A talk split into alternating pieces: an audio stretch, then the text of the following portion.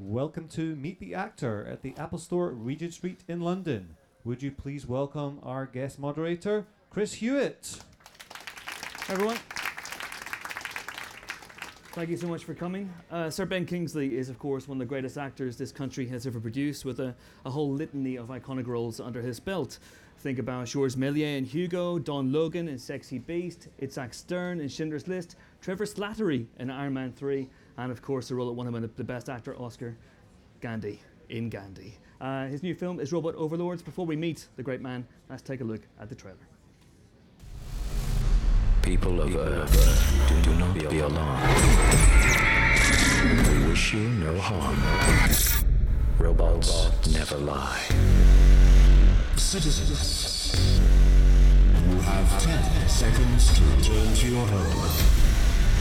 This is your final warning. Five, four, three, two, one. Surrender immediately.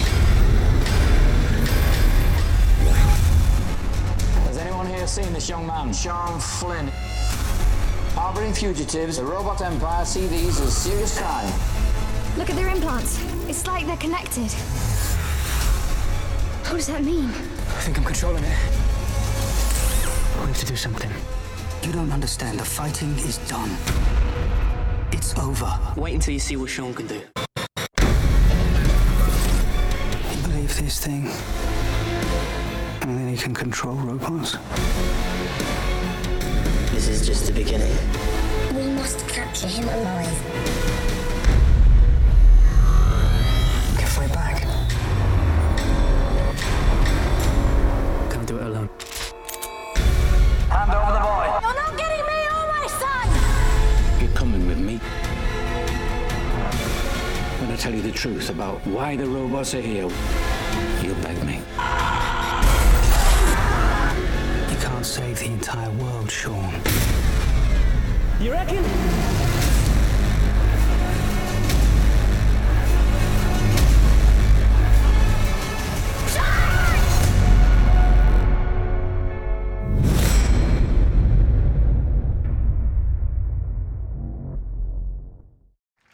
Please welcome the great Sir Ben Kingsley.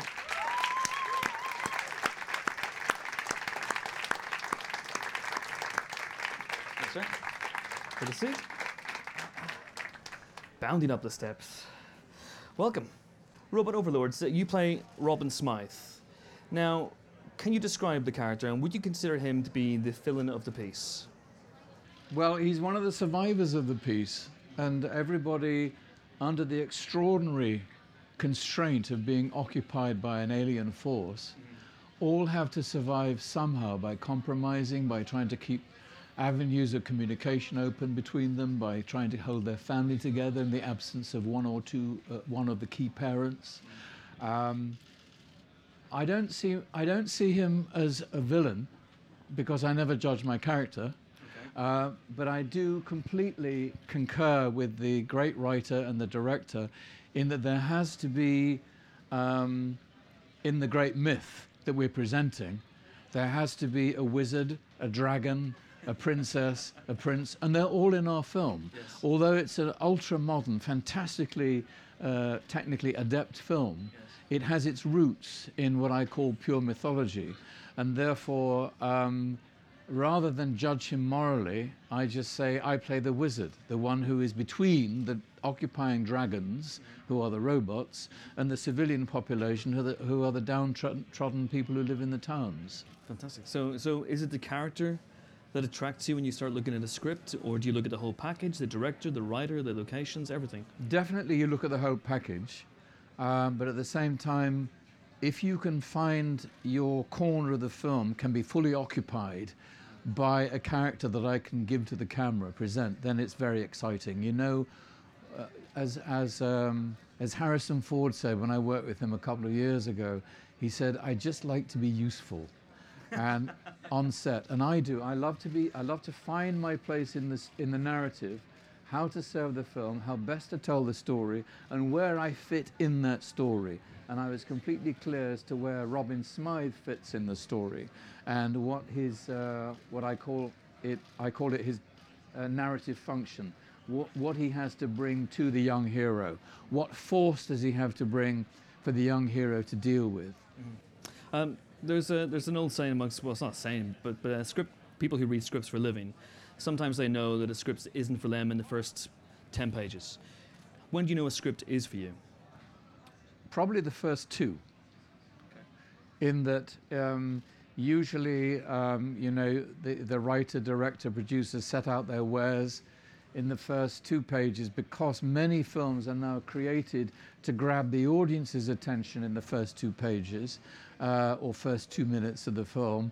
And in a sense, they, they lay out their wares so you can see, as a member of the audience in the film, or a, a script reader as I am, w what the essential characteristics of the story are.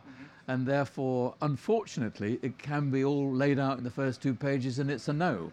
Uh, or uh, if it's if it's really intriguing and doesn't lay itself bare in the first two pages. I was reading a script, I am reading one now, and page eleven, page twelve, page thirteen, page fourteen, but I was so intrigued by what was going on, and it completely stood itself on its head by the end of the screenplay. Absolutely thrilling. I'm going to do it. In fact, I'm going to help produce it and make sure it's done. It's beautiful. So again, at that point, page eleven, page twelve, I'm still reading this, so yes, okay, I'm, exactly. I'm, yeah, I might yeah. produce this. Yeah, that's very yeah. interesting. But with this movie, with the Robot Overlords, you have a very interesting entrance as well. Did that, did that catch your eye, reading you mean, it on the page? You mean past your bedtime? That one? Yeah, no, just when, we, when, yeah, when he first turns up, when Robin first uh, appears on screen, which we're about to see in the clip. Well, um, he, he first appears on screen to be saving the life of a child, but it turns out that his only motive for saving that child's life is that he will have control over even more people's destiny than, than before that fortunate accident takes place.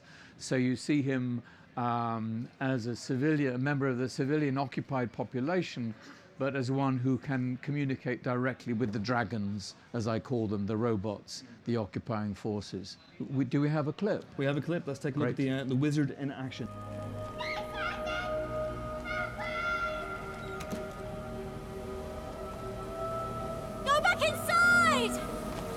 Citizen, return to your home immediately. This is your final warning. Five, four, three, two, one. Stand down. Authorization code nine seven Z C R S. Request half-hour amnesty. Reason, citizen intends to return home. Authorization confirmed.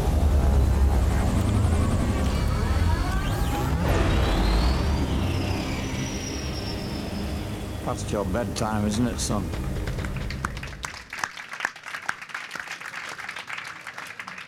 I think I heard a boo. A more of a whoop, a whoop. Oh, no. Surely a whoop. No, it was a boo Tell me and a then whoop. a hiss. As all the villains deserve. He's, he's just uh, allowed that boy to return home. That boy has just been completely traumatized yeah. by seeing his parents, his father, killed by one of the dragons, one of the robots. Um, So that it's a very manipulative act on my part. I would say, without judging him too harshly, that Robin Smythe does survive by manipulating history and the people around him. But how much about the how much of the character do you know at that point? You're maybe two, three pages into the script. He's just arrived on on screen. He's just said a few words. How much of the character do you know at that point? Only, only what I know on page two. Uh, I have to go through the whole arc of the character uh, from beginning to end, to appreciate his journey, and then to appreciate why the wonderful director and writer want me to have that particular arc, to therefore illuminate and celebrate the arc of the young hero. I mean, I, li I do mean I'm there to be useful to that arc. Um, and I can enjoy my place making, making the hero look wonderful by being as, uh, as dark and complex and sinister and threatening a force as possible. Uh, I mean, if the dragon's weak, then the knight that kills him is, is not a great knight. Uh, so to go back to the original mythology, you have to make these, these dark forces really um, thrilling and, and perplexing to an audience in order for the young hero to triumph. it's the, it's what makes all great storytelling last, and uh, it has lasted for hundreds of years. It's the, those wonderful elemental features of the film. Um, we, we just spoke for another uh, for another podcast, and uh, you described your method, uh, your approach to acting as forensic. Can you elaborate on that? Well, I, th I think I use the word forensic because when I was at school, um, I had vague and rather inaccurate aspirations to be a doctor because my father was a G P and my elder brother went into medicine, and I thought that I would j trot along. I think it was to try and please them rather than yeah. follow a real um, vocation. However, I, I did have the pleasure of going to a good school where I learnt, uh, was taught physics, chemistry and biology, and I I didn't exactly excel in them, but I appreciated them and I enjoyed them. And I, I now enjoy the scientific study, the forensic study of a character and his behavior, his cause and effects. Why is he like that? Rather than how is he like that? Um, I think all the best Shakespeare productions of Richard the Third um, are those that show why Richard is like that. Not how he is, yes. but why he is. Yes. They are they are the ones that are really, for me, entertaining and, and enthralling. So my, my forensic search is to say, what is the inner wound in this character that drives him forward? I think with Robin Smythe, and I'm thinking aloud now because I've not had this thought before, I think it's rejection. Rejection? Mm-hmm. Romantic rejection? Uh, no, I think rejection from his pupils at school. Uh-huh. um, And, and not being the the the the, the great demi, demigod uh, that he wanted to be um, uh, to his pupils, but a rather ridiculed pedagogue. And I think that that um, that wound, that rejection in him, taints and affects everything. You know, his his first marriage, his uh, infatuation with with um, with with with the mother of of of Sean. Played by Gillian Anderson in the in the film, yeah, absolutely. So that's that's very interesting. Who wouldn't be infatuated by? Who wouldn't be? Obviously, we've got another clip Gillian coming Anderson up as well. Could play a rabbit, and I'd be totally infatuated by it. Um, I'm intrigued by your approach to acting. I'm sure there are a lot of people here who either want to be actors or are starting out as actors and might be intrigued. Do you do you keep notebooks? Do you keep journals? Do you write things down? Do you sketch ideas for how your character might look and sound? How do you go about doing it? You find, you'll find it, it, it, um, if you come across an old script of mine, you'll find uh, notes in the corner, in the margins. Mm-hmm. You'll find certain keywords underlined. And um, I get this from having been blessed with at least fifteen years as a member of the Royal Shakespeare Company. That's a long time. That's beautiful. That's yeah. What an apprenticeship. It doesn't exist now. Yeah. You, they, the turnover is far too quickly, far too fast. I started out as a walk-on understudy. If I'm very lucky, I got on, I carried a spear, um, and I and I worked through the ranks of that glorious company and played Hamlet, mm-hmm. Brutus in Julius Caesar, Othello in Othello. Um, Demetrius and Peter Brook's famous Midsummer Night's Dream, wow. Ariel in The Tempest. Uh, so those fifteen years uh, were absolutely indispensable to my love of language, of dramatic literature, of history, my stamina as a performer uh, on stage, eight shows a week. I would not have been capable, remotely capable, of performing Mahatma Gandhi without my fifteen years training in the Royal Shakespeare Company. Wow. And it was Michael Attenborough, Dickie's son, who saw my Hamlet and said, "Dad, if ever you get the money, that's your, that's your, there's your Gandhi." Amazing. Yeah. Amazing. So they're inseparable. Yeah. So from that training comes a, a, a desire to document. Well, I say training, but let me let me reaffirm that the Royal Shakespeare Company is not a drama school. It's a very hard-working company, uh, and and you develop through the ranks. And you work with great directors, and and there are voice coaches, movement coaches, uh, sword fencing coaches and classes. You can avail yourself to all of them as a member of the Royal Shakespeare Company, or you can go to the pub. It's your choice. I availed myself of everything and went to the pub. I had the best of both worlds. Busy guy. I like it. So with, with Robin, uh, there's a particular accent, uh, there's a particular appearance. He wears a baseball cap and a bow tie, which is a strange combination. Uh, can you talk about that, that decision? Well, um, I chose his accent because of uh, certain uh, elders that I was acquainted with when my father was a G P in Salford in Lancashire. And, and therefore, the, there were there were certain people with, with, with aspirations of all of all kinds that were suffering from rejection of one kind or another, and you could detect it in their voice and in their inflections. It was a kind of earnestness and confidence, but under, underpinned by terrible pleading and insecurity. And, and the bow tie was my pupils will respect me, and the baseball cap is, but I'm really one of your, I'm one of you really. So that, so there's a total mess of statements he's trying to give off to the world. Fantastic. Uh, actually, you, you mentioned the, the writer and director are here today, and Mark Stay and John Ryder over there. Hello, chaps. Hello. Give them a round of applause, everybody. Um, John asked me to uh, ask you something. Um, Robin, throughout the film, wipes his nose with a handkerchief. Yes. Why does he do that? Because he thinks it's posh. I think his mother told him, wipe your nose. And I think it stuck. Yeah. Instead of, he, I think as a child he did this. He was bashed about the head violently by one of his parents. And, and a handkerchief thrust into his hand. Yes. So I'm afraid it's conditioning. I'm being posh. I'm pleading my mum. Look, mummy, I'm being posh. And there, what a wounded man Robin he is. is. He is. There's lot, lots of open wounds. And one of which is his relationship with uh, Gillian Anderson's character, Kate. I don't know if you can talk about that. We have a clip coming up where uh, he's trying to persuade her to join him. I think it's purely carnal. I think he fancies her rotten. And I'm afraid you can't go much deeper than that. Or more primal. Indeed. Shall we, uh, shall we see a clip of Sir Ben? He's rejected. Fancy and Gillian Anderson? Well, don't give it away, don't give it away. Let's take a look at the clip.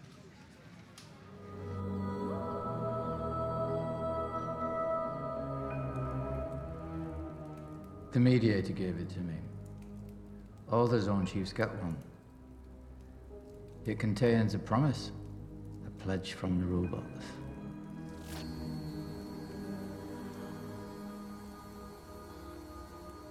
Earth to be,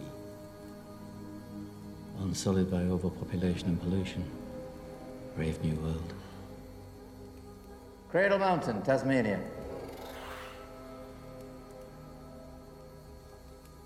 I've been allocated one hundred square miles. It's quiet, isolated, fecund. I'd very much like it if you'd join me there. You see, I think what happened with Robin is that he did have fascist leanings. Yeah. When he speaks about overpopulation and pollution, I, it doesn't have the Green Party ring to it. He would, he, he would say, you know, you've got to actually cull yes. nature yes. viciously. Uh, in order, you, you cope with an overpopulated and overpolluted world by killing people, and that the dragons, the robots, have come up with the perfect solution for our planet, which is to get rid of people. So it's a terrible extrapolation of what already was latent in him as some kind of fascist cleansing of the world, and lo and behold, they come. He's glowing in that scene. That has to be the most uh, sinister use of the word fecund I've ever heard on, on film. Erotic, I think, Erotic. is the word you're looking for. Well, that's why I've crossed my legs. Um, let's go to you guys now in the audience. If you have any questions for oh, Sir no. Ben, please put your hands up. We have uh, some roving microphones going around. For both being uh, an actor and a producer, um, with companies like Amazon and Netflix, for example, moving in and starting to change the, the funding and distribution model, uh, has that impacted how you consider projects? And if so, Uh, what excites you about that change in the dynamic? I think we do live in very exciting times, sir. You're absolutely right to point that out. And um, for some years, uh, my company, Lavender Pictures, have been nurturing a project along, and we thought that it would be ide- make an ideal cinema experience. Uh, the, the, the material is of an historic, profoundly historic nature, and I think amongst us we realised, and it was triggered by a question asked at one of our last meetings by one of our close colleagues, and we realised that I've just finished a mini-series about Tutankhamun. We filmed it in um, Morocco, and the extras, the set, never mind the writing and the direction. The script was beautiful, six hours of television, and the production values that were brought, I saw trailers from it recently in New York, the production values that were brought to that miniseries were of on a par with Ridley Scott's Exodus, which I was, in which I was also. So I had this great comparison between Sir Ridley's film and then going to Morocco to make a six-hour television series. In terms of the um, budget and the working hours, I would say that there was more of a constraint on the miniseries in the number of hours we had to work. Um, it s s bled into a six-day week. Uh, we got a huge amount of foot footage in a reasonably short space of time. Uh, but it was very well prepped. It was perfectly cast. And as I say, the design and landscape on which we worked was flawless. Ancient Egypt, built in Morocco, really beautiful. So I am very excited by the shift Uh, in our audience potential, in a variety of style, in, in the opportunities open to actors, the tremendous amount of work now open to actors with all these extraordinary studios, really, um, mushrooming brilliantly, so that we have uh, made tentative steps towards moving our aspirations for a big movie on this historical epic into a six-hour miniseries, so we've been directly affected by it, yes, and it's very exciting. That's where we have our audience now for great historical drama, and more and more, or should I say less and less interrupted by commercials, so it's having an effect on those who make T V commercials and produce T V commercials.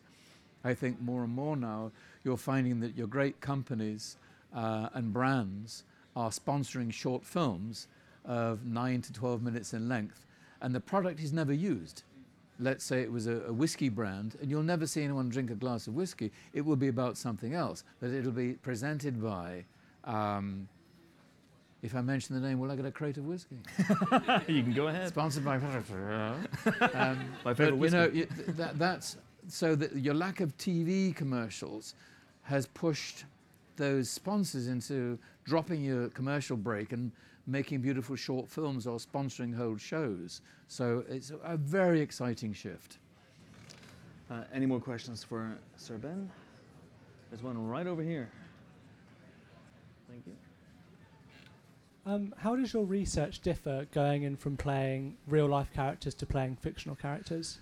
Um, I think that in, in, of course, the advantage of some historical characters that I've played is that they are photographed, even recorded, and some even on film.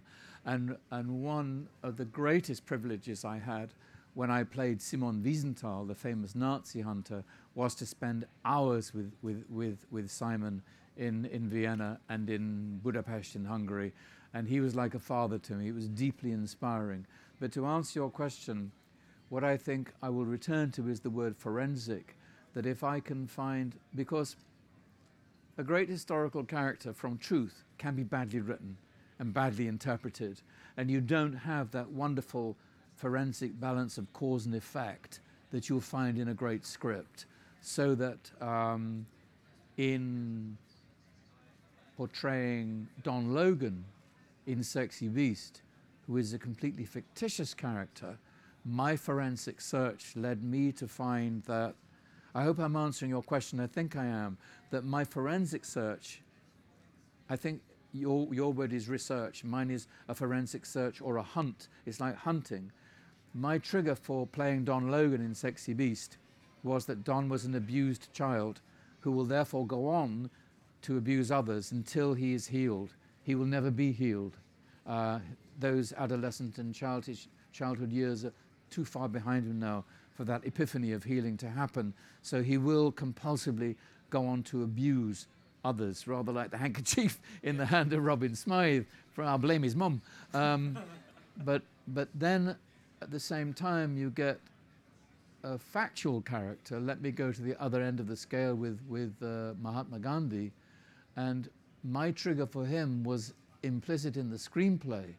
And I didn't realize this had happened until I saw it in the screenplay and then did some further research. And of course, it was true. It was a big mistake to throw that man off a train. Big mistake. Of all the people in the world to do it with, you did it to that young lawyer. You will pay a terrible price for that. So my central gesture as Gandhi was one of anger and indignation, not of gentleness and peace, because those, his uh, Satyagraha force was driven by ferocious anger. And one of the most gratifying things I heard after the film was open was from a colleague of mine, an actor, saying, you know, that was one of the angriest performances I've ever seen on screen. So he'd seen that gesture, that pain of being thrown off a train for being, um, what did he call him, a kafir, and threw him off the train for being in a, in a non-white compartment, if I can put it that bluntly. And, and that was my search for what was the fuel, the radioactive fuel that kept that man fighting and alive for all those years. It was being thrown off a train. I wonder if he'd met a kind ticket collector on that train in South Africa. Maybe nothing would ever have happened. Isn't it strange? But I look for cause and effect. And it can come from history, it can come from fact. But if the screenplay is well enough constructed, I'll find it in there. Fantastic. We've got time for just two more questions. Uh, there's a gentleman right here at the back. Thank you.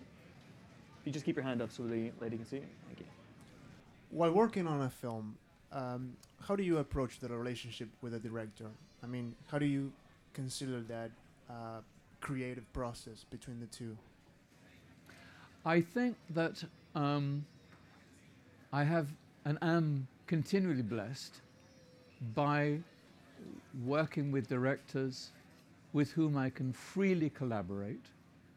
I think the, that the, the greatest gift a director can bring to the set is to create a, a, a tight context, a ring, a playing field, with rules and limits in which the actor can flourish.